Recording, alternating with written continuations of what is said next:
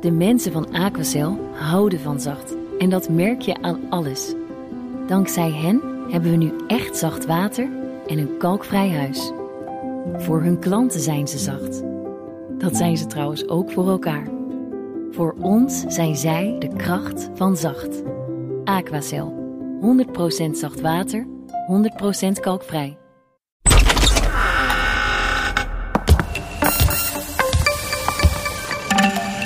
Vanuit Studio Den Haag. Bart Snels en Sophie van Leeuwen. Nou. Goedemorgen. Oh, nee, dit is een podcast. Ja, en om twee uur op de radio weer, op vrijdagmiddag. Dus eh, goedemorgen, maar als we het opnemen is het half tien. Ik ben Mark Beekhuis in Amsterdam en dit is dus Nieuwsroom Den Haag. Sophie, eh, Thomas heb je laten gaan richting eh, Madrid, begreep ik, hè? Ja, die zit echt heel milieuvriendelijk. Ik ben benieuwd wat Bart Snels van GroenLinks hiervan vindt. Op en neer met het vliegtuig naar de Friday Move in Madrid voor een radio-uitzending. Oeh. Oeh, klinkt een beetje overdreven, hè? Ja, ik, ik, ik ben ook niet meegegaan. Hè? Dus ik zit gewoon braaf in Studio Den Haag. Dus eh, we hebben Bart Snels en, ehm, en Mark Beekhuis natuurlijk vanuit Amsterdam. Ja, en Bart Snels is Tweede Kamerlid voor GroenLinks. Dat is misschien toch ook even nuttig om erbij te zeggen. Ja, en een van de belangrijke financiële woordvoerders eh, in de Tweede Kamer natuurlijk. Daar zeg je zo Ehm, wat. Van de afgelopen jaren. Dus ehm, goed dat hij erbij is. Dankjewel Bart dat je wilde komen. Leuk, leuk om dit te doen. Tot hoe laat hebben jullie vergaderd eh, gisteravond? Want het is nu best wel weer vroeg, denk ik dan. Nou, het stond in de agenda tot 11 uur 's avonds, maar dat ging volgens mij niet door. Nee, aan het begin van het debat waren we wat voorspellingen aan het doen eh, onderling. Tot hoe laat zou het gaan duren? En die voorspellingen liepen uiteen van, eh, van 11 uur s'avonds tot 1 uur s'nachts. En we waren net voor 10 uur klaar. Dus dat viel mee. Ja, viel er niks te bespreken. Er, er viel heel veel te bespreken, eh, maar toch zat er tempo in het debat. Dat was wel mooi. Ik open de vergadering. Aan de orde zijn eh, de algemene financiële beschouwingen. Ik geef eerst even het woord aan de heer Omtzigt. Ik had gisteren gevraagd om een paar um, voorbeelden te geven van de energierekening. En ik hoop die eigenlijk zo spoedig mogelijk schriftelijk te ontvangen, omdat dat een vrij springend punt gaat worden in de begrotingscyclus. In de gasrekening, dat kan 100 tot 150 euro per maand zijn. En daarmee zijn alle koopkrachtplaatjes, alle energieplaatjes totaal kapot, zullen we maar zeggen. Nou, en dat waren hele historische financiële beschouwingen, denk ik. Het, uh, het begon eigenlijk in chaos uh, uh, over de energierekeningen, de, de gasprijzen. Uh, Bob Hoekstra was ver, vast verbaasd. Een van mijn verbazingen is hoe snel dit probleem enorm groot is geworden. Dat de rekening zo, zo hoog uh, is, is, uh, is geworden in de afgelopen weken. Uh, vond ik trouwens wel opmerkelijk, uh, Bart, dat hij, uh, dat hij verbaasd was. nou, op zich uh, is, die, is die gasrekening en die energierekening wel heel snel gestegen. Dus uh, heel veel mensen waren wel verbaasd dat dat zo snel ging. Um, maar er was nog geen politieke reactie opgekomen, niet van het kabinet. Dus we begonnen gisteren het debat met een ordedebat. Uh, ik heb wel een beetje een procedureel probleem. Dat is namelijk de financiële beschouwing. De algemene financiële beschouwing is traditiegetrouw het laatste moment dat je tussen begrotingen kan schuiven. En dat je het ook over de koopkracht hebt. Trekken we 1 of 2 miljard of 3 miljard extra uit om de energierekening? Daar is dit debat voor. Op dit moment. Dus ik wil wel graag van de minister van Financiën weten. Wij, de Kamer moet vandaag, hè, vanavond waarschijnlijk laat, stemmen wij over, uh, over uh, allemaal moties. Of dat doen we dan dinsdag, maar die kunnen we vandaag indienen.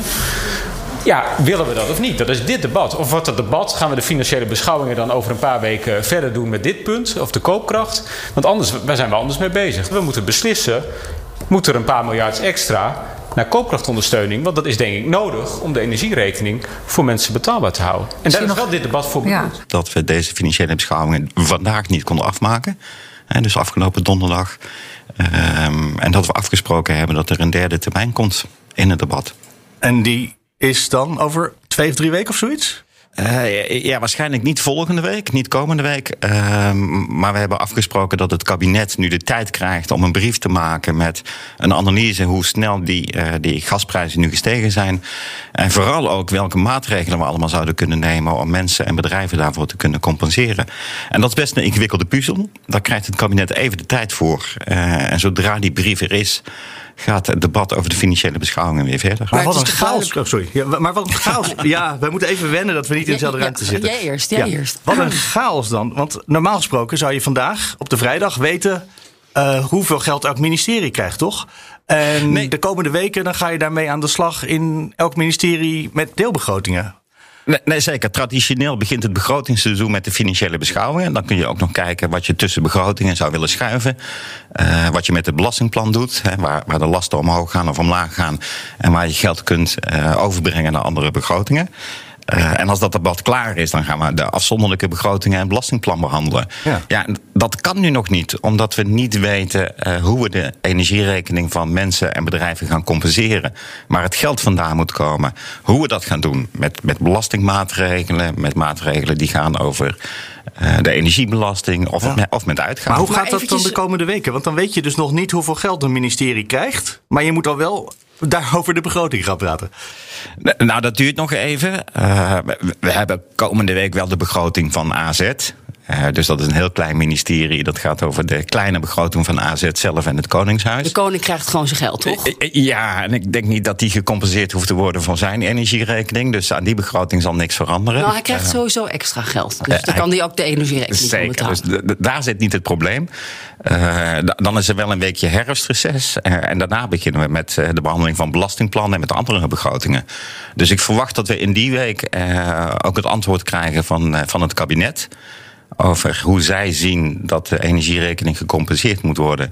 Dan hebben we opnieuw het debat met de financieel woordvoerders. En dan kunnen de verdere begrotingsbehandelingen plaatsvinden. Toch even een vraag eh, ook aan de Tweede Kamer. Hebben jullie niet een beetje zitten slapen? We hebben de gaskranen in Groningen dichtgedraaid. En dat moest natuurlijk ook allemaal duurzaam worden. Maar ja, we zijn nog niet klaar. Eh, de, de, de strategische voorraden die waren volgens mij half leeg. We hadden een, eh, een koud voorjaar, er was geen wind. Eh, allemaal, de coronacrisis is een beetje op zijn retour. Dus we hebben allemaal weer energie nodig. Gisteren stond heel Nederland in de file. Ja. Nee, nee, volgens mij is het wel zo dat eh, die stijgende energierekening de afgelopen weken in verschillende commissies al wel echt aan de orde is gesteld.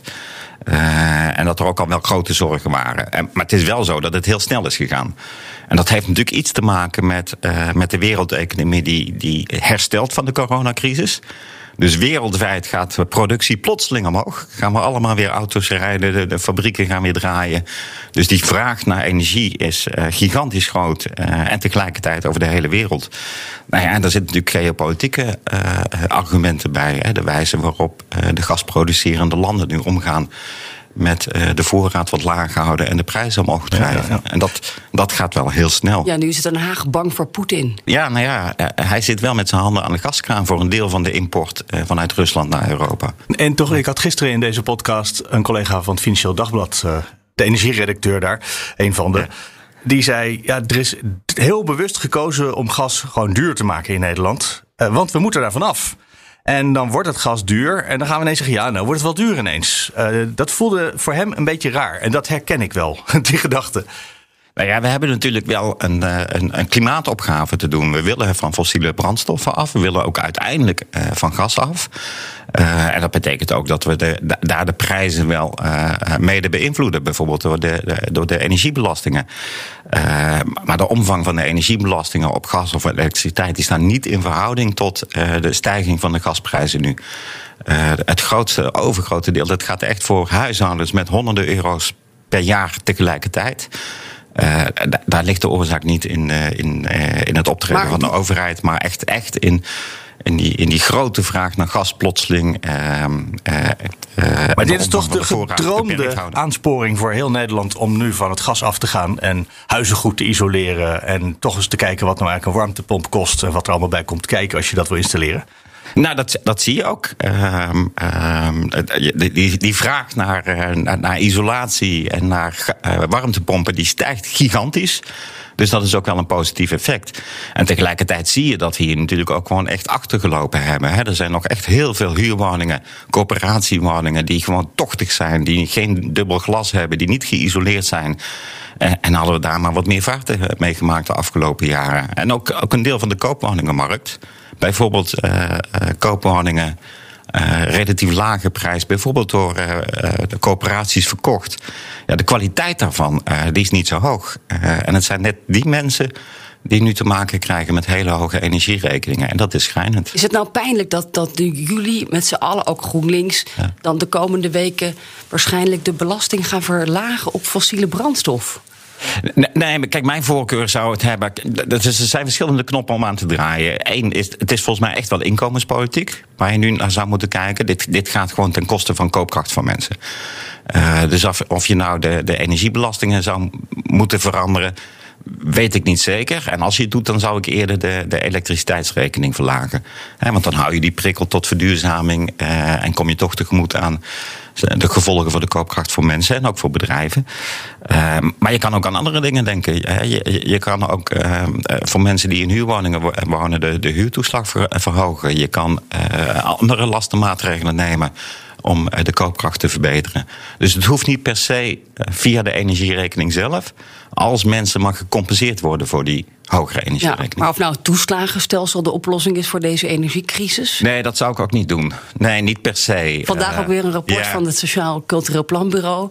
Die toeslagen, daar moeten we echt mee ophouden. Ja, die, uiteindelijk moeten we echt van dat toeslagenstelsel af. Het is echt schrijnend. Ook, ook vandaag het nieuws, hè, dat, uh, dat rapport uh, over het onderzoek van, de, van de, de rechterlijke macht zelf dat al die rechters veel te makkelijk uh, aan de kant van de overheid hebben gestaan in, uh, in uitspraken. En veel te weinig aan de kant van mensen. Ja, dat is wel schrijnend. Triest. Daar zat trouwens wel een, uh, een rechter tussen die zei. Ik wil mensen ook behoeden voor een uh, dode mus. Dat je zegt, nou, van mij krijgt u gelijk. Maar ik denk dat u bij een hogere rechter vervolgens alsnog die 30.000 euro wel kwijt bent hoor. Dat, nee, lijkt mij een enorm dilemma voor zo'n rechter. Ja, maar je ziet dat de bestuursrechters van de Raad van State toch uh, in de jurisprudentie de afgelopen twee jaar wel uh, veranderd zijn van standpunt. Ja. Uh, dus ook dat de Raad van State gekanteld is in de wijze waarop zij naar zaken kijken. En, en toch ook zelf tot de conclusie zijn gekomen dat zij de wet veel te strikt hebben geïnterpreteerd. Een klein foutje de hele toeslag inleveren. Ja, 73 euro niet terugbetaald. Een paar tientjes, 30.000 euro betalen. Je, dan, dan ben je mensen echt de verdiening in aan het rijden. Oh, we gaan nu heel voorzichtig richting het woord uh, bestuurlijke vernieuwing, hoor ik.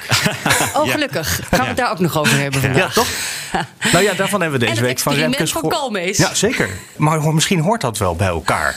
We gaan echt iets nieuws proberen. Uh, noem het een experiment met een beknopt regeerakkoord. En daarna dus het regeerprogramma en we zullen dus werkende weg moeten kijken hoe het gaat. Hoe je dat vorm moet geven. Het is een experiment, zegt u. Het kan natuurlijk ook helemaal mislopen. Nee, dat kan. Wat is uw inschatting? Heeft u daar over nagedacht? Ja, dat vind ik heel moeilijk. Uh, brede wens bij meerdere partijen is het regeerakkoord op hoofdlijnen. Is meer ruimte tussen kabinet en Kamer. Dat is de wens die heel veel partijen hebben uitgesproken. Maar dat betekent ook dat je inderdaad een nieuwe werkwijze gaat introduceren. Die zich in de praktijk ook moet gaan bewijzen. Uh, dat is natuurlijk best, ja, ook wel spannend, denk ik. Wat betekent voor Bart Snels bestuurlijke vernieuwing? Want ik heb van de week van meneer Remkes geleerd dat we eigenlijk niet weten wat het is. Uh, en het is wel dat is de informateur, een, een, verzamelwoord ja. geworden. Uh, waar volgens mij niemand in Den Haag nou precies weet wat het is. Uh, maar er, volgens mij speelt er een aantal dingen uh, een rol. Uh, we, we, willen de positie van de Kamer versterken tegenover het kabinet zodat de Kamer bijvoorbeeld het budget, budgetrecht beter kan uitoefenen. Uh, meer invloed krijgt op het beleid. Uh, ook meer invloed krijgt ook op de uitvoering van beleid. Dus beter kan gaan kijken naar wetgeving, dat is belangrijk. En dat speelt de vorm van het regeerakkoord bijvoorbeeld een rol. Uh, of, de, of de, de, timing van wanneer we belastingplannen indienen, of de begrotingen, daar komen we misschien ook nog over te spreken. Uh -huh. dat is volgens mij heel belangrijk. Wat ook heel belangrijk is, en dat zagen we eigenlijk ook wel aan, de, aan het kinderopvangtoeslagschandaal. Uh, is de wijze waarop de overheid met informatie omgaat. Hoe de Kamer geïnformeerd wordt. Hoe journalisten en wetenschappers geïnformeerd moeten worden. Nou ja, dat is de wet open overheid die, uh, die deze week in de Eerste Kamer is aangenomen. Dat is volgens mij ook een heel belangrijke. Ja, een van de redenen dat u hebt uitgenodigd deze week. Ja, ja. Maar, en ook vanwege de miljoenennota. Want daar ging het ook tijdens Allebei, de algemene ja ja. vele beschouwingen over. Als ook een punt van Bart Snels. Gaat hij nou naar de lente? Want dat is volgens mij wat veel partijen in de Tweede Kamer willen. Budgetrecht terug naar de Kamer. Ja, het was een heel spannend advies uh, van de Raad van State. Uh, en we hebben er ook wel eens vaker over gesproken, maar niet zo revolutionair. Want dat betekent iets voor uh, hoe we Prinsjesdag gaan, gaan doen. ja, want wat is dat plan? Wat is het advies van de Raad van State? Kijk, we zijn nu al uh, tientallen jaren gewend dat de miljoenennota en het belastingplan op Prinsjesdag gepresenteerd worden. Uh, en vervolgens gaat de Kamer uh, die, miljoen, die miljoenennota, dus de begroting van alle departementen en het belastingplan behandelen. Dat moet altijd in een razend tempo. Er is weinig meer te verschuiven in die begrotingen. En bij een belastingplan is het zo dat het om hele ingewikkelde fiscale wetgeving kan gaan die, eh, waar de Raad van State zelf nauwelijks uh, tijd krijgt om daar advies over te geven. Uh, en de Kamer dat heel snel moet behandelen, terwijl dat hele grote gevolgen kan hebben voor bedrijven en voor burgers. Ja, dus ook, het ook in het belang van de Raad van State dus? Ja, zeker. En het plan is om zowel de begrotingen als het belastingplan, de besluitvorming in het kabinet, dat allemaal in het voorjaar te doen. Dan de miljoenennota en belastingplan ook openbaar maken. En dan heeft de Kamer veel meer tijd om die begrotingen en een belastingplan te behandelen heeft ze er ook meer zeggenschap over? Kan ze er ook beter nadenken over die wetgeving zelf, maar ook over de uitvoering. Uh, en heeft ze meer budgetrecht. Blijkbaar sluit het ook aan bij de Europese cyclus. Is het dan zo dat heel Europa het in, in de lente doet en wij op Prinsjesdag vanwege de, de koning? Of hoe zit dat dan precies? Eh, ja, het is in, in alle, alle landen uh, weer net wat anders. Uh, dat heeft ook iets gewoon met cultuur te maken, met tradities. en bij ons is Prinsjesdag natuurlijk echt een belangrijke traditie. Uh, Prinsjesdag zelf staat ook in de grondwet. Maar het sluit aan bij het Europese semester, wanneer, uh, wanneer landen uh, hun begrotingen moeten inleveren bij Brussel. Zodat ook gekeken kan worden of, of we voldoen aan de, Europese begrotingsregels. Dus als je dat in het voorjaar kan doen, wanneer die conceptbegrotingen moeten worden ingediend, ja, dan kun je net zo goed ook de miljoenennota en de begrotingen openbaar maken. want heel veel besluitvorming in het kabinet vindt ook in het voorjaar plaats. Zeker aan de uitgavenkant van de begroting. Ja. Dus niet over belastingplannen. Ja, maak het dan openbaar. Dat vereist wel heel veel zelfvertrouwen bij een regering. Hè? Die uh, dus niet dingen gaat ritselen en regelen, om even een Kamerlid te citeren. uh, en maar die dat dus in, ja, in volle openheid met de Tweede Kamer en dus in de democratie met het land deelt. De, zeker. Uh, en dat zou echt een vernieuwing zijn van die bestuurscultuur. de, de, de Kamer wordt daarmee sterker. Uh, ik, kan daarmee ook kijken naar wat, uh, wat plannen van de overheid, van het kabinet betekenen voor, voor de samenleving. en hij heeft meer tijd om die plannen ook bij te stellen als dat nodig is. Hebben wij zulke dappere politici op het ogenblik in Den Haag rondlopen? Ja, ik, ik, ik vind politieke moed een van de belangrijkste deugden die, die politici zouden moeten hebben. We moeten niet bang zijn voor de democratie, we moeten niet bang ja. zijn voor burgers. Niet Zou bang ik ook zeggen, voor, maar, maar hebben ze het? Maar, ja, het is, het is een zeldzame deugd, geloof ik wel eens, uh, uh, in Den Haag. Uh, maar ik denk dat echt vriend en vijand er wel over eens is dat we iets moeten doen aan die bestuurscultuur. Uh, de dichtgetimmerde regeerakkoorden, het, het, het, tekort aan budgetrecht van de Kamer. Uh, omdat dat ook gewoon negatieve gevolgen heeft voor het beleid. Uh, dat zie je ook aan de toeslagen. Uh, ook daar heeft de Kamer niet goed genoeg opgelet in het verleden bij wetgeving die tot stand is gekomen. Niet nagedacht over de uitvoering. hoe moet de Belastingdienst of ander beleid door uitvoeringsorganisaties uitgevoerd worden.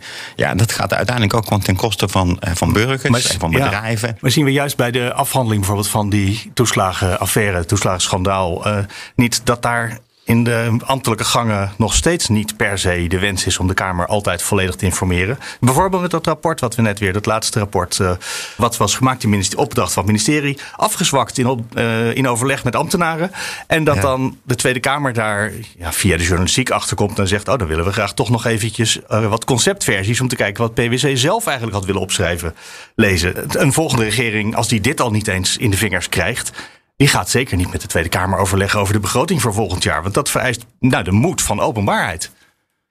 Zeker, die moet van openbaarheid. We gaan zo meteen over de wet open overheid spreken. En je ziet ook na, na de toeslagendebat dat we ook met het afgetreden, aftredende kabinet hadden, dat die openbaarheid is verbeterd. Um, kijk, dat PwC-onderzoek, daar kijk ik wel net iets anders naar. Um, het was een onafhankelijk uh, onderzoek met een heel zwaar protocol. Uh -huh. Waar, uh, waar uh, een vijftigtal ambtenaren ook verhoord zijn. Waar mailboxen zijn leeggetrokken, telefoons, WhatsApp-berichten. Uh, die, die, onafhankelijke onderzoekers hebben echt alles gedaan om uh, de feiten boven tafel te krijgen. En dan is het ook best logisch om daar een conceptrapport van te maken. En nog even te controleren wat nou de, wat de feitelijke, feitelijkheden zijn. Ja. Ehm, en daar heeft het ministerie van Financiën alleen wat feitelijke vragen gesteld. En want dat hebben we nu ook gezien. Wat is er dan veranderd aan het rapport? Uh, en uiteindelijk uh, zijn het wel de conclusies van onafhankelijke onderzoekers. En we zullen als Kamer ook nog een, een briefing krijgen van die PwC-onderzoekers, zodat we ook nog vragen kunnen stellen over die methode. Maar we moeten, ja. Bij meer transparantie hoort, uh, en ik zie echt dat er meer transparantie komt, ook vanuit het kabinet, hoort ook wel dat we als politici vertrouwen hebben in de wijze waarop onderzoek gedaan wordt, waar rapporten gemaakt worden, waar waar dat ook in alle onafhankelijkheid gebeurt. Als er meer informatie komt en we blijven zelf ook het wantrouwen voeden, ja, dan schieten we ook niet veel mee op. Zat daar ook niet een vraag in de pijplijn, volgens mij van meneer Omtzigt zelfs nog, uh, dat de Kamer voortaan dit soort opdrachten voor onderzoeken geeft en dat dat niet meer bij ministeries, bij ministers terechtkomt, maar dat daar nog niet zoveel werk van gemaakt is? Nee, dat is zo. Je, je, kan soms nadenken over onderzoek. Moet het nou door de uitvoerende macht zelf uh, geformuleerd worden of door de Tweede Kamer zelf? Ik was natuurlijk zelf degene die een motie heeft ingediend om een parlementaire ondervraging uh, naar die toeslagaffaire uh, te doen. Ja. Dat, die motie is aangenomen, heeft een meerderheid gekregen en heeft tot die, tot die ondervragingscommissie geleid. en dan, dan neemt de Kamer ook het eigen initiatief om onderzoek te doen. Vooral ook omdat je dan ook precies wil weten wat er nou mis is gegaan. Niet alleen uh, bij de Belastingdienst, bij ambtenaren welke fouten zijn gemaakt, maar ook we, zien, we hadden het net over dat rapport van, uh, van de rechterlijke macht. Ook wat er in de jurisprudentie bij de rechters is fout gegaan, wat er bij bewindslieden is fout gegaan, wat er bij wetgeving is fout gegaan. Ja, dan moet de Kamer zelf, uh, zelf het initiatief nemen. Maar het is wel tegenwoordig wel gebruikt dat als de, de uitvoerende macht, het kabinet zelf onderzoek gaat doen, dat onderzoeksopdrachten wel vaak uh, eerst langs de Kamer gaan. Dus dat we wel invloed hebben op de onderzoeksvragen wijze van onderzoek. zodat we daar ook vertrouwen in kunnen hebben. Ik vind, ik hoor je toch best wel wat optimisme over de nieuwe bestuurscultuur. Bart Snels? Ja, uh, Cultuur, dat is een hele rare term. Hè? Je kunt zeggen, de cultuur moet veranderd worden en dat gaat niet vanzelf gebeuren. Uh, daar, daar, zullen we met z'n allen ook wel verantwoordelijkheid in moeten nemen. Dat is, dat, dat is lastig, maar je zult er ook soms regels voor moeten stellen. Daarom is het. Eh, misschien moeten we het over de wet open overheid hebben. Maar ja, Misschien nog, ook nog heel even over de formatie. Want ja. eigenlijk ben jij daar niet de woordvoerder van. Nee. Maar uh, ik vond het ook wel uh, ja, bijzonder om te zien hoe Koolmees en Remkes dan zeggen: wij willen dus die nieuwe cultuur. En dan ja. willen we eigenlijk samen met jullie in de oppositie, PvdA, GroenLinks, willen we dan over dat regeerakkoord of dat regeerprogramma gaan praten. En, en dan legt hij eigenlijk de bal ook bij de Kamer en hij zegt: jullie zijn verantwoordelijk of dit gaat lukken. Wat vond je daarvan? Nou, dat was wel een beetje merkwaardig. VVD en CDA willen niet onderhandelen met uh, Partij van de Arbeid en GroenLinks. Dan nemen ze het besluit om met z'n vieren ChristenUnie, VVD, CDA, D66, echt die onderhandelingen te beginnen om tot een regeerakkoord te komen. Dan is het gek om, om alsnog te zeggen: jullie mogen wel een beetje meedoen, maar niet helemaal meedoen. Ja, maar dat is dan de nieuwe het, bestuurscultuur. Nou ja, nee, dan, dan, is het, dan is het eerst wel aan de onderhandelende partijen tot, om, tot een regeerakkoord te komen. Ik snap wel dat die onderhandelende partijen daarbij nadenken over wat is nou de vorm van het regeerakkoord en wat wordt de positie van een nieuw kabinet tegenover de Kamer. Wordt dat een heel dicht, dik, dichtgetimmerd uh, regeerakkoord, ja, dan gaat er niet veel terechtkomen van, uh, van een nieuwe bestuurscultuur. Uh, nemen ze dat wel serieus, dan zal het regeerakkoord dun zijn op hoofdlijnen. Vooral ook doelstellingen formuleren. Wat willen we eigenlijk bereiken de komende jaren? Uh, en dan de Kamer meer, uh, meer ruimte geven om mee te denken over hoe het uh, belangrijke maatschappelijke doelen gaan bereiken. Of het nou bestrijding van ongelijkheid is, afschaffing toeslagenstelsel, klimaatbeleid, stikstof. Grote uitdagingen. Ja. Ja, je, kan, je kan die hele grote uitdagingen uiteindelijk niet in een aantal weken in een, in een achterkamertje dichttimmeren. Maar wat, verwacht, wat verwacht u dan? Hoe dik wordt het regeerakkoord? Gewoon wat we kennen van de afgelopen jaren? Of toch gewoon op een nou, A4'tje? Dat, dat zou, dat zou bij mij tot grote teleurstelling leiden. Een A4'tje niet, maar uh, ik, hoop, ik hoop echt dat het een regeerakkoord op hoofdlijnen wordt. Uh, uh, en dat we dan ook een nieuwe bewindsploeg krijgen die weer die elkaar vertrouwt en die, die, die met, met voldoende zelfvertrouwen het debat met de Tweede Kamer gaat zoeken. Jullie gaan echt, echt geen minister leveren, hè? Bij GroenLinks of de PvdA? Nee, dat, dat is ook gek. Ehm, de, de, deze partijen hebben. Nou, maar nu doe de- eens gek. Ik bedoel, je- dat is toch de nieuwe nee, overheid? Ja, ja. Nee? Kijk, kijk, deze partijen hebben nu besloten dat ze het met z'n vieren gaan doen. Eh, dan, dan, is het ook in eerste instantie eh, aan die vier partijen. Ehm, eh, en ik ben, ik ben altijd constructief genoeg geweest, de afgelopen jaren ook, dat we echt moeten kijken hoe we dan beleid kunnen verbeteren. eh, wat de rol van de oppositie eh, daarin wordt. Maar je kan ook niet stiekem dan. eh, oppositiepartijen verantwoordelijk maken voor een regeerakkoord waar ze niet over mee hebben mogen praten. Dat, is een rare formule. Meneer Snels, u heeft al Ja. een heel aantal keren de letters WOO, Wet Open Overheid, eh, benoemd en aangekondigd dat we het over gaan hebben. Wat ook precies het plan is. Tot nu toe hebben we de WOP, de Wet Openbaarheid Bestuur. Die voldeed niet meer. En sinds deze week weten we, want het is door de, Tweede Kamer, door de Eerste Kamer aangenomen nu, hebben we daar een nieuwe wet voor. Krijgen we daar een nieuwe wet voor. Eh, wat zijn de verbeteringen daarin? De wet open overheid, ja, ik ben er heel trots op. Het was ook heel bijzonder om als, eh, samen met Joost Sneller van D66 overigens... eh, vorige week eh, die wet in de Eerste Kamer te mogen verdedigen. En de afgelopen week waren de stemmingen... en een hele ruime meerderheid van de Eerste Kamer heeft voorgestemd. Ja, die WOP, die, die, die, was echt achterhaald. Ehm, en, de wet open overheid doet heel veel... Eh, maar het allerbelangrijkste wat ze doet is het principe vastleggen dat overheidsinformatie van de burger is. Ehm, dat staat in de grondwet. Eh, In de grondwet staat dat de overheid een opdracht heeft om transparant te zijn, om overheidsinformatie te delen met burgers. Ehm, maar in de praktijk was de WOP daar niet geschikt voor. Die gaf dat niet als echte opdracht. En de WOP was vooral ook, eh, eh, we moeten als, eh, als Kamer, maar ook als journalisten, als burgers, vooral heel veel moeite doen om informatie te vragen, maar we kregen die niet zomaar.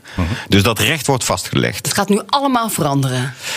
Ja, de- we hadden het net over cultuur. Volgens mij is het belangrijk dat je en, de, en de regel stelt en de norm stelt. Wat is de norm? De norm is dat informatie van de burger is. Ehm, Dat stond aan de eigenlijk hand niet in de oude wet.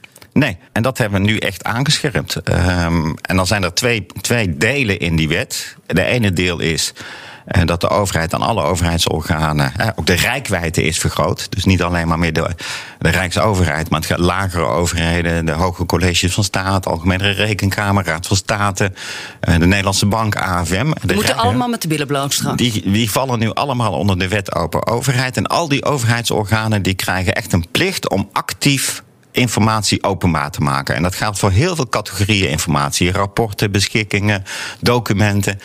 Dat is een opdracht. Dus dat is de, de eerste lijn eh, in die wet open overheid. En de tweede lijn is nog steeds dat er ook wel informatie gevraagd kan worden. Dat, dat lijkt een beetje op de WOP, maar daar hebben we de, de voorwaarden echt aangescherpt. Waardoor, waar journalisten, wetenschappers, burgers makkelijker informatie moeten krijgen als ze, als ze een verzoek doen. Ehm, eh, dat is belangrijk.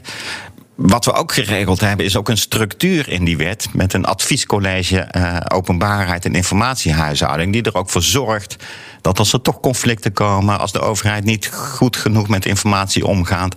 eh, dat er een onafhankelijk college is. eh, dat de overheid op de vingers kan tikken, dat advies kan geven. Maar wat ook een ombudsfunctie krijgt voor wetenschappers en journalisten. die nu eh, s- soms nul op het request krijgen van, eh, van departementen bijvoorbeeld. En dan is er een instituut waar, waar ze naartoe kunnen. voordat ze uiteindelijk, want dat blijft openstaan, ook naar de rechter kunnen. Is dat een verbetering? Is dat een Oh. verbetering? Want tot nu toe, eh, dat is in ieder geval was ik, als ik mijn Twitter timeline en een paar Ja. goede onderzoeksjournalisten volg, is je doet een eh, WOP-aanvraag, dan krijg je Ja. het antwoord nee. Met daarbij de mededeling, u kan natuurlijk naar de rechter en dan ga je naar de rechter en als je, dat, eh, als je daar rijk genoeg voor bent, dat is toch vooral, ja, dat is misschien meer cultuur toch dan de uitvoering van de wet zelf. Want uiteindelijk winnen vaak eh, journalisten en onderzoekers dat soort eh, rechtszaken, notabene.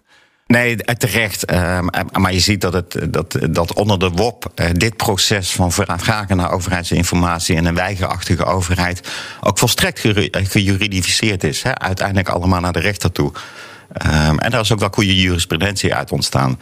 Ehm, eh, maar, daarom hebben we in de wet zelf ook aangegeven dat ook op verzoek. eh, informatie sneller gegeven moet worden. Eh, dus, ehm, eh, Uh, ook informatie die door ambtenaren is geschreven, memo's. En die kunnen gewoon geanonimiseerd worden. Maar als het gewoon over feiten gaat, over beleidsalternatieven, dan is dat gewoon openbaar. Dat geeft de wet nu aan. dus die, die informatie kan gevraagd worden. Ehm, maar we zien ook, we hebben ook vastgelegd in de wet dat al die overheidsorganen, of het nou departementen zijn, lagere overheden, uh, dat ze ook de plicht hebben om met, met journalisten die om informatie vragen in contact moeten gaan. Overal komen contactfunctionarissen die gaan helpen naar uh, welke informatie wil je eigenlijk hebben. Er wordt ook een plicht in de wet gezet en die gaat iets doen aan de cultuur. Uh, dat mensen die, die informatie vragen ook geholpen worden bij welke informatie wil je precies hebben. Maar dat stond toch al in de WOP? Want daar staat toch in dat de overheid je moet helpen met het stellen van de juiste vraag voor het verkrijgen van de informatie die jij nodig hebt. Dus ja. dat, dat hadden we dan toch al? Ja, en dat waren uh, vroeger uh, vooral, uh, de, de, tenminste, ik, ik, ik, ben geen journalist, maar ik kan me zo voorstellen dat journalisten dan vooral te maken hadden met de voorlichters op departementen of bij overheidsorganen. En dat worden nu echt aparte contactfunctionarissen die gespecialiseerd zijn in, in informatie, die weten waar informatie is. Maar dat gesprek moet wel gaan plaatsvinden. Dat is wel dat de vraag is... natuurlijk, want het probleem is heel vaak dat, dat we helemaal niet weten waar de informatie ligt, dat het archief een zootje is, ja. dat het bij de Belastingdienst volgens mij op 900 verschillende plekken kan liggen. Dus nou ja, uh, ja ik kijk, weet niet of dat dan daarmee opgelost wordt. Of kunnen we de memo Palmen dan wel terugvinden? Nee, dat is natuurlijk. Uh, en ook dat staat nu in, in die wet open overheid. en het kabinet heeft daar echt honderden miljoenen euro's voor vrijgemaakt. We zagen net toeslagenschandaal, maar, maar veel breder. dat de overheidsinformatie gewoon niet op orde is. Ehm, systemen zijn niet op orde, archiefkasten zijn niet op orde. niemand weet waar informatie is. En er is nu echt een plicht van de overheid om te zorgen dat die, die overheidsinformatie op orde is. En als dat zo is, en daar, ga, daar moet de komende jaren aan gewerkt worden als die informatiehuishouding van de overheid op orde is, en ook daar krijgt het college, het onafhankelijke college, een rol in, ja, dan is het ook makkelijker om te weten waar informatie ligt. En is het ook, ook makkelijker om journalisten en wetenschappers informatie te geven. En daarmee kunnen ook de termijnen, de journalisten en wetenschappers moeten veel te lang wachten. Uh, als ze procedures starten. Ja, daarmee kunnen ze ook drastisch ingekort worden. Er stond volgens mij in een eerdere versie van de wet, die het uiteindelijk dus niet de eindstreep gehaald heeft, een heel goed idee. Namelijk, er moet gewoon één register zijn. waarin alle documenten die de overheid heeft uh, worden gemeld. Ja. Een hele lange lijst met documenten, waarschijnlijk onoverzichtelijk groot, maar toch. Dat leek mij nou zo'n slim idee. Dat kost natuurlijk wel geld, want dat is namelijk de informatiehuishouding, waarvan u net zegt, die is niet op orde op het ogenblik. Die zou je daarmee in één keer helemaal recht trekken. Maar dat kost geld en dat was het probleem. Uh, zit daar toch niet een soort. Uh, ja, we willen het wel, maar we willen het niet echt. Of tenminste, als het geld kost, dan willen we niet meer. De, de, hier ging het echt wel over, was dit idee? Want het is, het is echt nog een goed idee. En ik vind het ook jammer dat het op, op dit moment niet haalbaar is. Uh, maar dit zat in het wetsvoorstel dat in 2016 in, in, in, eh, in de Eerste Kamer ligt. We, we, werken al bijna tien jaar aan deze wet. Hè. Daarom ja, is het ook lang, zo lange termijn. Ja, het is ooit begonnen met Mariko Peters, toch? Van ja, GroenLinks in 2012. Ik heb het gisteren nog opgezocht. Ja, in 2012 is die voor het eerst ingediend. Uh, in 2010 is Mariko Peters eraan gaan werken. Later is D66 erbij gekomen. Is eerst Gerard Schouw, Steven van. En in deze laatste fase Joost Sneller. Uh, Waarom heeft het dan zo lang geduurd? Nou, in 2016 lag die wet dus in de Eerste Kamer. Hij was aanvaard door de Tweede Kamer en dan zat dat register erin.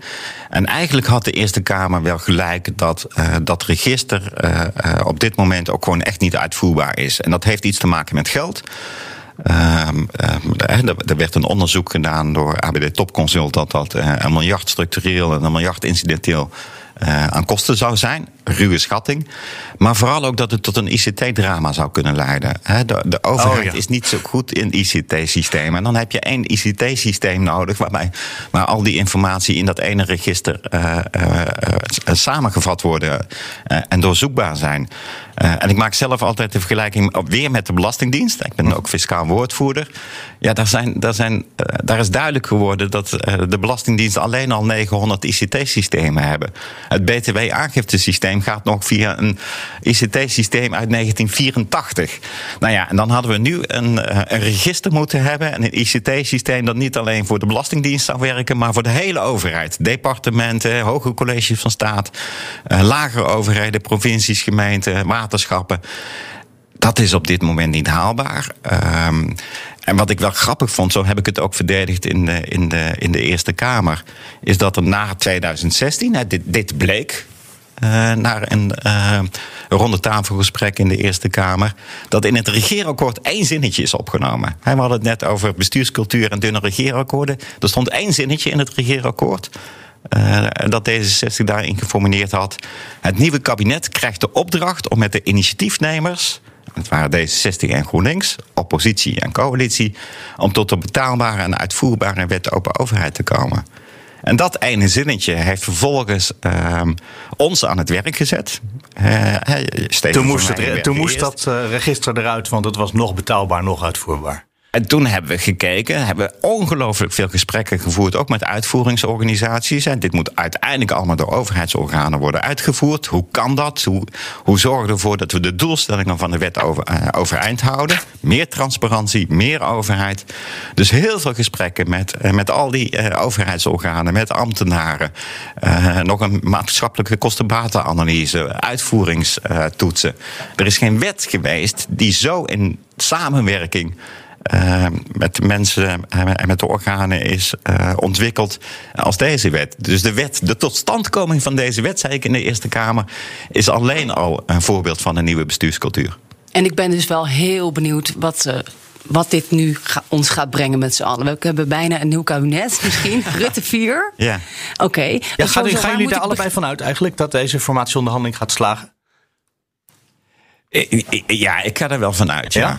Ja, dit, dit, dit, zou echt een grote nederlaag zijn en slecht voor de politiek zijn uh, als ze er nu niet uitkomen. Het is ook een kans uh, dat straks PvdA GroenLinks toch weer mee mag.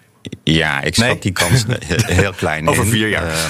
Maar er is wel, ja, de, de, de, uitdagingen zijn groot. Wat, wat ik jammer vind, kijk, de, uitdagingen die, die, zitten op het terrein van, van klimaat, van stikstof, natuur.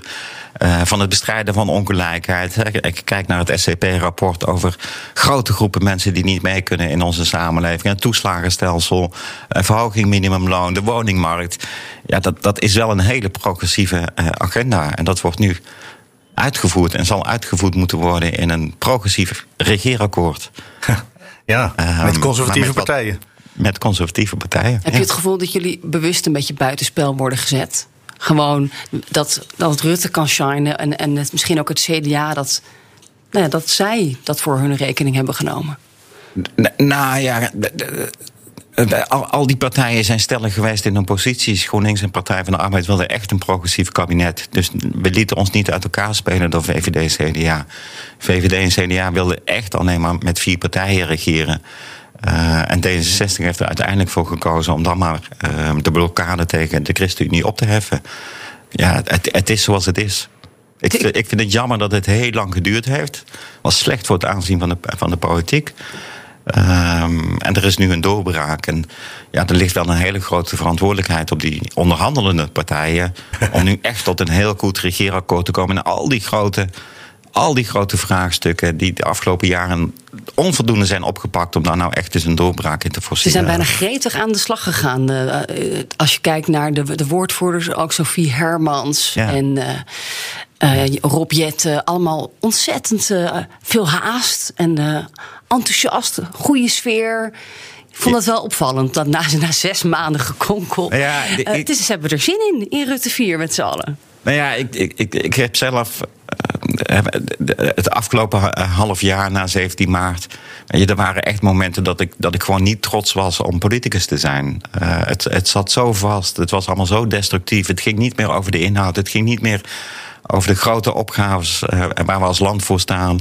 Het ging niet meer over de mensen waar we het voor moeten doen.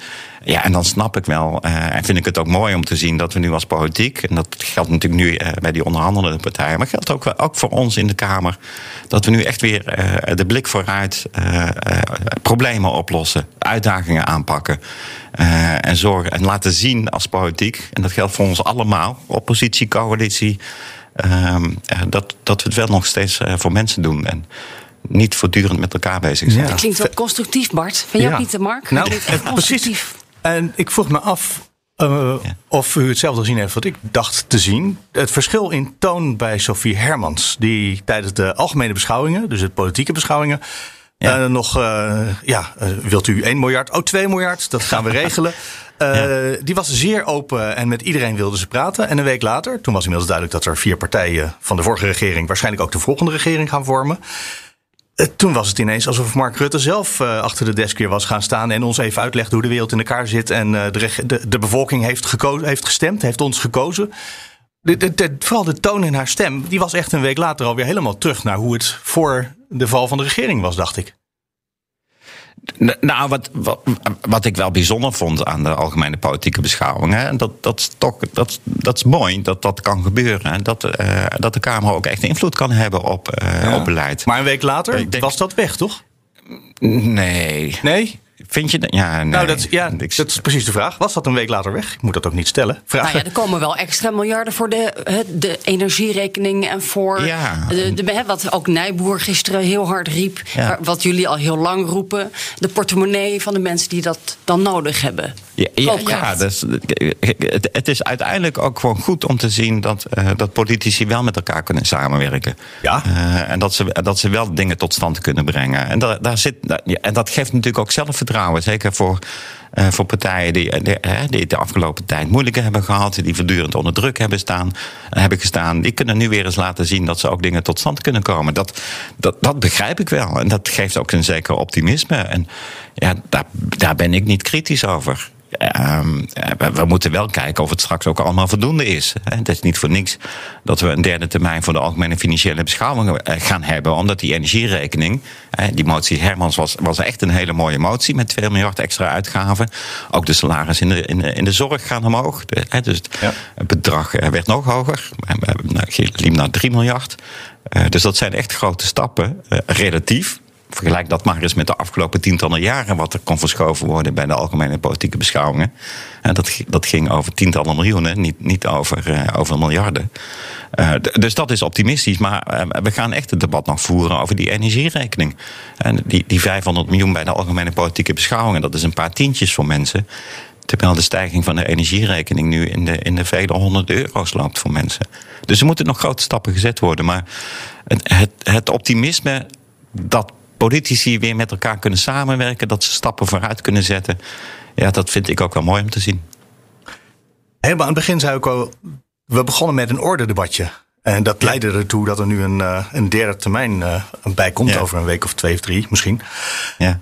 Dat is iets wat volgens mij steeds vaker gebeurt. Dat een, uh, dat een debat zou moeten beginnen om twee uur, maar dat om vijf over twee iedereen nog ineens één voor één moet zeggen: ja, dit vinden we wel een goed idee. Nee, vinden wij geen goed idee om iets aan de agenda te veranderen. Of om, wat was het een week of twee terug, uh, überhaupt de vergadering een paar uur uit te stellen in afwachting van documenten van de regering die nog ja. zouden zijn uh, verstuurd. Of die misschien net op de minuut van de aanvang van de vergadering worden verstuurd. Daar zit misschien wel een soort zelfvertrouwen van de Kamer al in, hè?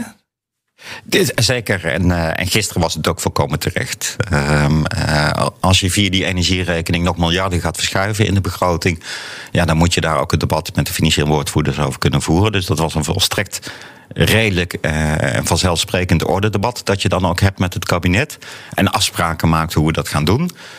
Wat we aan het kabinet vragen en wanneer het debat vervolgen.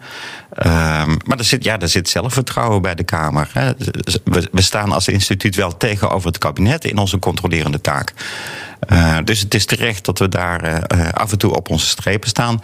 En je zou hopen dat de regering zelf bedenkt, als we nog gaan schuiven tussen begrotingen van het ene ministerie naar het andere, dan kan dat niet tijdens, de, tijdens het debat van vandaag gaan gebeuren. Dus dat dan uh, in dit geval meneer Hoekstra nog even een, een briefje stuurt op de ochtend van de vergadering.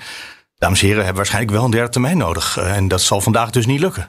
Ja, maar daar gaat, daar gaat echt met alle respect de minister van Financiën niet over. Nee? Uh, nee, nee, de orde van het, van het debat wordt gewoon door de Tweede Kamer zelf bepaald. Uh, dus het was ook helemaal niet zo in dat orde debat dat de minister van Financiën daar tegenwicht aan Nee, die was heel wel niet wilde. Die, die, ging, die, die snapte dat volledig. Uh, maar het moet wel even afgesproken worden. We, we, moeten, we moeten wel zorgen dat het, dat het ordelijk blijft verlopen. En dan moet de Kamer even op, de, op, de, op, op zijn strepen staan. En dat heb ik gisteren gedaan. Maar mijn, mijn indruk is dat dat steeds vaker gebeurt. Dat er steeds vaker vlak voor het debat nog heel eventjes nou ja, zoiets Ja. als dit moet worden besproken? Nou, Geert Nou ja. Wilders heeft er natuurlijk eh, van de PVV een abonnement op. Ja. En Pieter Omtzigt, die is er ook heel erg goed in. Nou ja, het, het heeft inderdaad twee kanten. Eh, aan de ene kant zorgen dat we als Kamer, als instituut eh, sterk staan tegenover het kabinet. Eh, we moeten echt het kabinet cont- kunnen controleren. Ja, je ziet ook wel met de versnipperingen in het parlement, en- en 19 partijen inmiddels. Ehm, eh, dat we ook goed moeten nadenken over hoe als Kamer nou ook echt als instituut blijven, blijven functioneren. Want ja, soms is het ook wel eh, theater en eh, en probeert iedereen elkaar. ehm, Ik heb van de week een prachtig voorbeeld daarvan gezien bij een commissievergadering. Dat ging al volgens mij over de energierekening, eh, nu ik het bedenk. Waarbij je mag een aantal keer mag je vragen stellen of interrupties plegen. En dan begon met ben je daar doorheen. En dan zegt de voorzitter, u bent klaar. Eh, Ja. Behalve dat sommige Kamerleden dat niet altijd accepteren. En, maar je mag altijd nog een persoonlijk feit maken. En dan heb je onvoorwaardelijk spreektijd. En er was een debat wa- waarin dus... eh, nou, ik geloof dat er drie of vier Kamerleden waren die eh, ook ja, steeds maar door bleven gaan. Ja, dan moet ik toch nog even een persoonlijk feit noemen. Want nu word ik in een bepaalde hoek gezet en dat klopt allemaal niet. Want ik wilde Ja, namelijk nee. dit zeggen. Het is inderdaad eh, af en toe iets te veel theater in de Tweede Kamer. En daar heb ik wel moeite mee. Dus als we het over de politieke cultuur hebben, dan vind ik dat we als Kamer ook echt goed naar onszelf moeten kijken hoe wij eh, als Kamer eh, eh, opereren. En wat Sophie Eh, bijna vroeg, spreken Nou, jullie elkaar jullie daarop aan? Ja, precies, dat wou ik weten. Eh, heb je wel eens dat je zegt van jongens, we hebben een half jaar in een theatervoorstelling gezeten. Ja. Eh, en dat je dan tegen je collega's zegt van andere partijen, zullen we gewoon even meer over de inhoud gaan praten en stoppen met, eh, met ja, het circus? Nou, een, een heel mooi voorbeeld vind ik. ehm, eh, en ik trek veel met Jo Sneller van D66 op. Eh, de Kamer heeft bij het reglement van orde, wat, wat was het, de- drie kwart jaar geleden. Besloten dat de commissie Rijksuitgaven opnieuw moest worden ingesteld. Die, die ook echt naar de, naar de financiële verantwoording van het kabinet kijkt. En, eh, die, die was afgeschaft, die is eh, opnieuw ingevoerd. Ik was daar zelf niet voor. En ook D66 was daar niet voor. Eh, maar Joost Sneller en ik zijn ongeveer de enige met Olaf Efraim... die bij de vergaderingen van die commissie Rijksuitgaven zit. Ehm, ehm, de- de- Hoe, wat zegt dat? Hoe komt dat? Dat- zegt dat eh, s- sommige taken in, eh, in, in het parlement, dat, dat wordt corvée genoemd. Rapporteurs leveren voor eh, de controle op de begroting of verantwoording. Dat wordt als corvée gezien, maar het is heel belangrijk in de controlerende taak eh, eh, van de Kamer ten opzichte van het kabinet.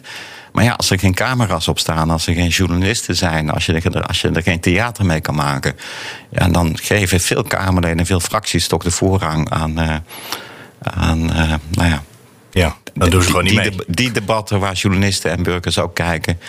En dat gaat wel ten koste van eh, de positie van eh, de Kamer tegenover eh, over het kabinet.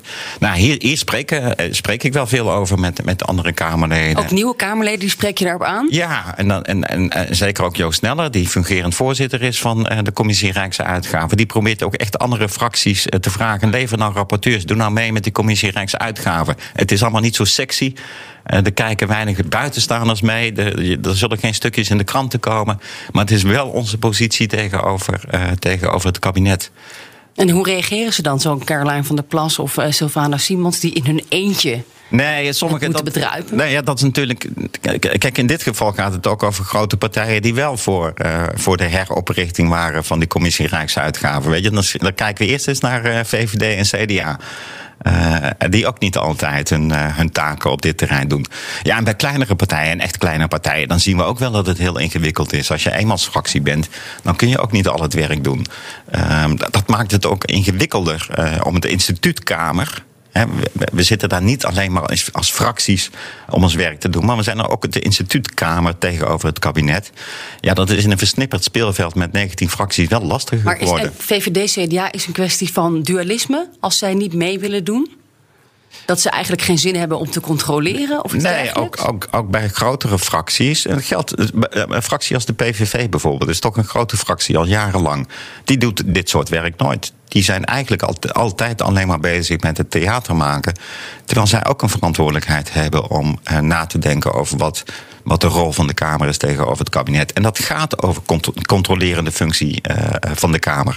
Maar Dat van de VVD en, het CDA, wa- waar zit dat dan? Want bij de PVV, dat is natuurlijk een bijzondere partij. Eh, maar die andere, die het CDA en de VVD zitten notabene in de regering. Ja, uh, maar ook dan zijn het Kamerleden en fracties die de voorrang geven aan het, uh, aan het meer zichtbare politieke werk dan aan het meer onzichtbare politieke werk. Um, uh, dus als we het over, die, over de bestuurscultuur hebben, ja, dan mag het wat mij betreft ook wel gaan over de cultuur in de Tweede Kamer. En dat gedrag, even over GroenLinks gesproken, dat vertaalt zich dus ook niet per se in extra zetels. Oh, dat is een zure vraag, Sofie. Oké, knip er maar uit. Nee, we laten hem erin. Ik ben wel nieuwsgierig naar het antwoord. Ja, maar ja, moeten we, we, hebben 17 maart verkiezingen gehad. Moeten we nou iedere dag uh, in ons werk nadenken over of we een zetel extra of, uh, of minder krijgen? Uh, krijgen? Weet je, de, de, ja, bij D66, heet dat, bij D66 heet dat permanente campagne. Ja, misschien wel. Ja, nee, en, en, dat, dat hebben we ook. En dat is ook, dat is ook wel een beetje een deel van de politieke cultuur geworden. En daar, en daar speelt sociale media, media een rol in. Uh, het is ook belangrijk om zichtbaar te zijn. Het is ook belangrijk om mensen uit te leggen waar je voor staat, welk werk je doet. Uh, uh, maar dat is het niet, niet alleen. Ik, ik, ik ben nog steeds. Het ambt van Kamerlid zijn, dat, dat brengt ook wel een verantwoordelijkheid voor je, eh, met zich mee. om niet alleen voortdurend bezig te zijn met beeldvorming. maar ook gewoon echt met de inhoud. wetgevende taken, controlerende taken dat is ook gewoon hard werken, wat niet altijd zichtbaar is. Ik heb nog een vraag over de, de WO, de nieuwe wet openbaarheid van het bestuur. Nu we het toch allemaal anders en beter gaan doen. Met kabinet Rutte 4 controleren. Waar begin ik? Hoe, hoe, uh, hoe pak ik het aan? De wet open overheid. Hoe je het kabinet. Nou ja, hoe ga ik ze controleren? Ja, wat, met die wet. um, overigens staat die wet open overheid natuurlijk in de eerste, eerste instantie uh, uh, over de relatie tussen de burger en de overheid. Uh, en, en, wat nou ja, minder, min, ik minder. ben ook een burger. Ja, zeker, journalisten. Dus wat minder. artikel 68 grondwet is de verhouding tussen Kamerleden en, en, en de overheid. Dat is net wat anders. Nou ja, wat, wat ik. Wat ik mooi begin vind van hoe, de, hoe het kabinet nu omgaat met overheidsinformatie. Uh, en dat is interessant voor journalisten om dat te gaan lezen. Is dat uh, bij belangrijke wetsvoorstellen en besluit, uh, besluiten die, die het kabinet naar de Kamer stuurt. dat daar al een hele reeks aan beslisnota's en memo's naar de Kamer wordt gestuurd. Waardoor je inzicht krijgt in uh, hoe besluiten en wetgeving tot stand zijn gekomen. Uh, ik heb dat bijvoorbeeld zelf al gezien bij het belastingplan, hè, al die fiscale maatregelen. We krijgen nu automatisch al heel veel van die memo's. En dat is interessant. Um, dan kun je zien wat de achtergronden zijn van, van beleid en waarom keuzes gemaakt zijn. En daar zijn soms best vragen over te stellen. Ik zou als journalist was uh, die memo's gaan lezen. Ja, Ga ik doen. Dus ik krijg het wel druk, maar ik ga ja. beloven dat ik nog meer memo's ga lezen. Want hoeveel memo's schrijven die ambtenaren met z'n allen? En dan even te weten dat de Haagse redactie van BNR twee personen is. Ja, dat, dat, is, kijk, dat, dat is een iets fundamentele probleem. Dat geldt natuurlijk voor de BNR-redactie, maar dat geldt ook voor de GroenLinks-fractie. Uh, oh, dus we moeten gaan samenwerken we met moeten, de andere Ja, misschien moeten we gaan samenwerken. Um, het, uh, dat gebeurt er ook al wel als jullie iets lezen en denken... oh, hier moeten we wat mee. Dat er dan een ja, telefoontje nee, gaat naar Sofie en zegt... Sofie, hier moet je me wat over vragen. Ja, overigens weet Sophie dat ik niet zo'n Kamerlid ben. Hè? Nee, Bart is heel nou, moeilijk aanspreekbaar. Alleen, ik kom hem soms toevallig tegen in de wandelgangen. En dan leidt dat tot interessante gesprekken over de, de, de WO, de wet openbaarheid van ja. bestuur, of, of de toeslagenaffaire. Maar als ik hem bel, dan neemt hij nooit op. nee, nee ik, ik, ik, ik probeer, maar dat is, ja, en misschien is dat iets meer in karakter, maar. Um, er zijn ook wel heel veel Kamerleden eh, voortdurend bezig met eh, kijken waar ze quotejes kunnen leveren. Of het nou bij jullie op de radio is of in kranten. Ja hoor. Uh, ik, ik doe daar iets minder aan mee. Ik krijg heel veel appjes de laatste weken van de. Ik lees eerst rapporten. En daarna BVNL, van de, van de ja. groep van Van Haga. Oh? Ja, voortdurend uh, wat hij overal van vindt. Dus die, dat soort, er zijn partijen die appen er helemaal op los. Kom naar me toe, kom me interviewen. Ik, ik weet niet of het, of het partijgebonden is of fractiegebonden. Al die fracties hebben dat en het hoort ook een beetje bij de politiek. Maar ik ben hier wat atypisch in als Kamerlid. Uh, ik, ik, ik, ik, lees eerst dossiers, ik ben bezig met wetgeving. En ik, zeker als ik eigen initiatieven heb. De wet de overheid, overheid als ik nou toch kritisch mag zijn op, uh, op uh, journalistiek. Ehm, uh, ik vind het heel fijn om, om daar vandaag bij jullie over te mogen praten. Uh, maar er was letterlijk maar één journalist die afgelopen dinsdag, toen de wet uh, in de Eerste Kamer werd uh, aanvaard, die er vragen over gesteld heeft. Terwijl het echt, en we spreken over bestuurscultuur, dit was een concrete verandering en een bijdrage aan die bestuurscultuur. Een wet waar tien jaar aan gewerkt is, waar ik ongelooflijk trots op ben. Maar er waren niet al te veel journalisten, terwijl het ook nog relevant is voor journalisten, echt in geïnteresseerd. Uh, dus dit is, nou, die schrijven we op. ja, daar nee, moeten we wel wat mee. Het is, altijd, het, is, het is altijd gevaarlijk om als politicus uh, kritisch te zijn op journalisten. Nee, nee, maar dit, dit, soort, dit soort gewaardeerd juist. Ja. Maar dit, soort, dit, dit soort mechanismen zie je zowel, zowel in de Kamer, maar ook, ook, ook bij journalisten. Um, het, het, het, is ook, de, ook journalisten houden natuurlijk van theater. We waren dinsdag heel druk met de Maagdeneilanden. Nu weet ik het weer. Ja, ja. We hadden een rel over Wopke Hoekstra. En, ja. en dat ging er alleen maar over en Guernsey. En ja, sorry. Dus daarom was ik ook niet dinsdag er. En mocht je nu wel langskomen. Overigens was daar een cartoonist die dat heel mooi samenvatte. Die zei, iedereen weet zeker dat Hoekstra schuldig is. De vraag is alleen nog precies waaraan. Precies, dat is wel een goede samenvatting van de opheffen. Ja, zeker. Ja. Weet je, het is, het is terecht dat, uh, dat, dat hij daar verantwoording over moest afleggen. Maar uh, die hele affaire gaf natuurlijk vooral ook iets aan over wat de cultuur uh, op de Zuidas was 10, 15 jaar geleden. Ja, en misschien nog steeds wel voor een deel. Want... En voor deel, nou ja, daarom, daarom was ik, had ik eigenlijk veel meer vragen over de commissarissen bij grote financiële instellingen die dit soort constructies nog steeds in een portefeuille hebben. Um, Um, dus de, de, cultuur is nog niet helemaal weg. Maar het is wel zo, en daar heb ik natuurlijk ook zelf aan bijgedragen met wetgeving, dat we ook het vorige kabinet echt, echt belastingontwijking wel op, uh, op het netvlies heeft staan. En vindt dat dat aangepakt Ja, maar we zijn toch nog steeds een van de grootste belastingparadijzen. En dat is ook waarom dit zo'n groot nieuws wordt in Italië en Spanje. En uh, Bobke Hoekstra die altijd roept: jullie zijn niet goed bezig. Ja. Terwijl wij nog steeds te boek staan wij ook niet, als ja. het grote belastingparadijs. Ja, in Italië kan ik snappen, uh, begrijp ik het ook wel dat ze daar ook weer even enig theater maken. Um, uh, en dat, dat zegt iets over de opstelling van Bobke Hoekstra in het Europese debat. Waar ik ook af en toe zeer kritisch op was. Um, nee, het, het, het, dat is zeker zo. We hebben nog steeds uh, op de Zuid als um, zeg maar de brievenbusmaatschappijen, waarbij, uh, waarbij we misschien zelf niet per se het, belastingparadijs zijn, maar het reisbureau voor het belastingparadijs. Er gaan nog uh, vele, vele, vele miljarden door Nederland heen op weg naar belastingparadijzen. en daar, hebben daar, daar, is veel wetgeving geweest de afgelopen jaren, ook veel internationale samenwerking. Uh, zowel in OESO-verband als uh, via de Europese Commissie. Maar er is ook nog heel veel werk te doen, ja. Ik denk dat wij aan het einde komen van deze aflevering van Nieuwsroom Den Haag. Ik wil alleen nog even, Sophie, vooral aan jou een vraag voorleggen van een luisteraar.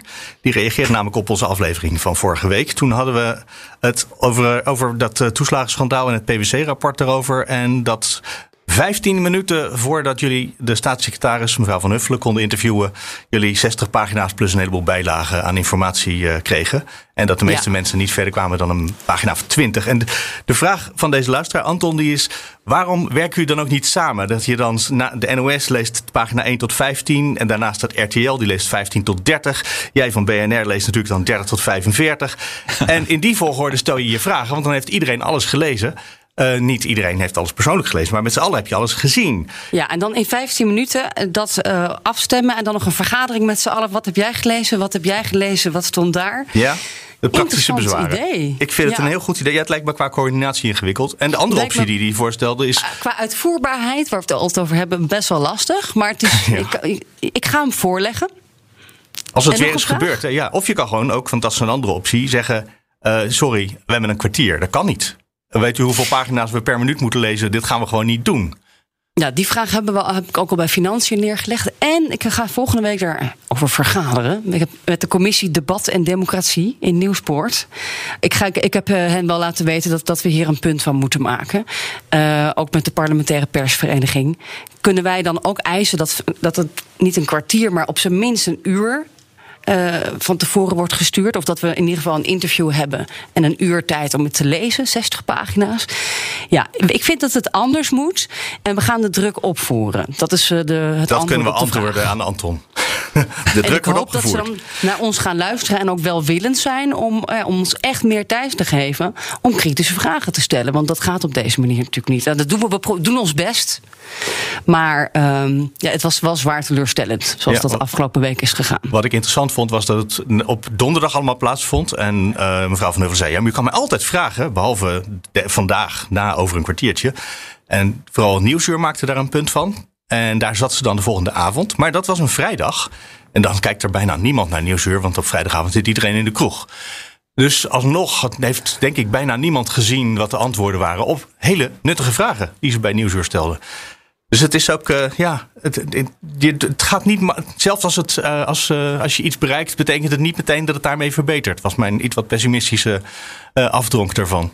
Ja, nou ja, eh, maar dus macht en tegenmacht, we moeten gewoon eh, de druk opvoeren. Dat, eh, dat is gewoon duidelijk. En eh, misschien dat die wet open overheid daar een, eh, een beetje bij kan helpen. Dus eh, Ja. ik, ik ga toch maar met optimisme naar het einde toe richting Oh, je hebt nu het optimisme van eh, Bart Snels geleend. Ja. Nee, maar je moet, je moet voortdurend hiervoor vechten Ja, eigenlijk. dat, dat doet de Kamer zelf ook, hè, want die wordt ook regelmatig Ja. overladen met eh, informatie op het laatste moment. Dus misschien moeten we ook daar dan samen in optrekken. Eh, eh, Nou ja, wij maken daar ook afspraken over. eh, En proberen het kabinet ook te bewegen informatie op tijd te geven. Zeker als we grote debatten hebben. Ehm, eh, Maar ik zou zelf tegen journalisten, willen zeggen. Hier zit natuurlijk ook, net als bij de Kamerleden, de, race wie het eerste is. Ehm, zit er bij dit soort thema's ook altijd de race wie het eerste is. Je kan natuurlijk ook gewoon zelf even de tijd nemen om eerst het rapport te lezen en daarna pas vragen eh, aan de staatssecretaris of aan het kabinet: eh, ik wil hier vragen over stellen. Dit, het, is ook een, het is ook een soort, soort eh, improductieve wedstrijd, zowel in de journalistiek als in de Kamer, waardoor er maar weinig Kamerleden of journalisten zijn die denken: ik ga het eerst eens even rustig bestuderen. Dat is jammer. Nou, dat is jammer dat we zo somber moeten eindigen. Maar we gaan het toch doen. Nee, dat was een tip. Dat was een tip. Ja, tip, ja. nee, hij eindigt Ja. met dat is jammer. Eh, dus eh, daarmee is het jammer. Bart Snels van GroenLinks, dankjewel voor de komst naar de studio in Den Haag. En om naast eh, Sophie van Leeuwen te gaan zitten. Want, Graag gedaan. En vanuit Amsterdam, Mark Beekhuis, zeg ik... als je wil reageren, dat kan altijd. Mail daarvoor naar nieuwsroom.bnr.nl of nieuwsroom.fd.nl. Dan spreken we elkaar volgende week weer. Graag tot dan. Tot dan. Mevrouw Kaag, u zegt eh, als de inhoud goed is kan er snel gehandeld worden. Heeft u een deadline voor uzelf? Nee, Voor de kerst? dat is wel pessimistisch. Voor Sinterklaas? Ook pessimistisch. Voor de intocht? Ik heb geen kleine kinderen meer. Welke datum is dat? Nou, ergens eh, half november. Ja, jij weet het ook niet precies. Nee. een fijne dag.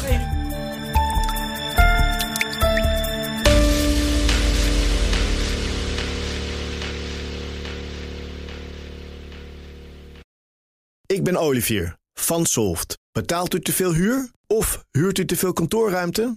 Solft heeft de oplossing. Van werkplekadvies, huuronderhandeling tot de verbouwing. Wij ontzorgen u. Kijk voor al onze diensten op soft.nl.